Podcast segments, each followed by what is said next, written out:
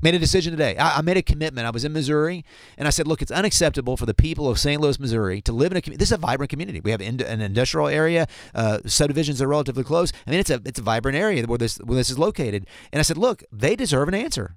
It's ripe for an answer. Let's get to a point of a, of a conclusion." So we've spent the last six months take, going through all the data from the region. Uh, and, and we made a decision today. And so we provided the people of St. Louis certainty on what's we're going to remove all radioactive material from the site that poses risk to health.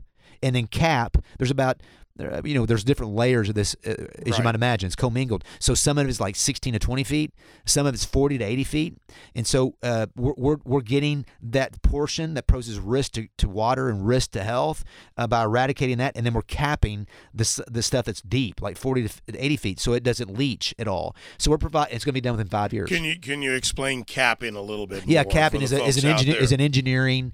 You know, it's an engineered cap uh, that that is impenetrable that will be placed over whatever residue of radioactive material is buried at that very deep level. There was concern about if you go down that deep, you displace it, and there could be some airborne issues of the of the, of the waste getting uh, migrating uh, offsite. There was some concern about some subsurface smoldering events, fire events, uh, which has already happened on another portion of the site. So we looked at it and said, look, we don't have to get that because that doesn't pose a risk to health. If we go get it, it could pose more risk.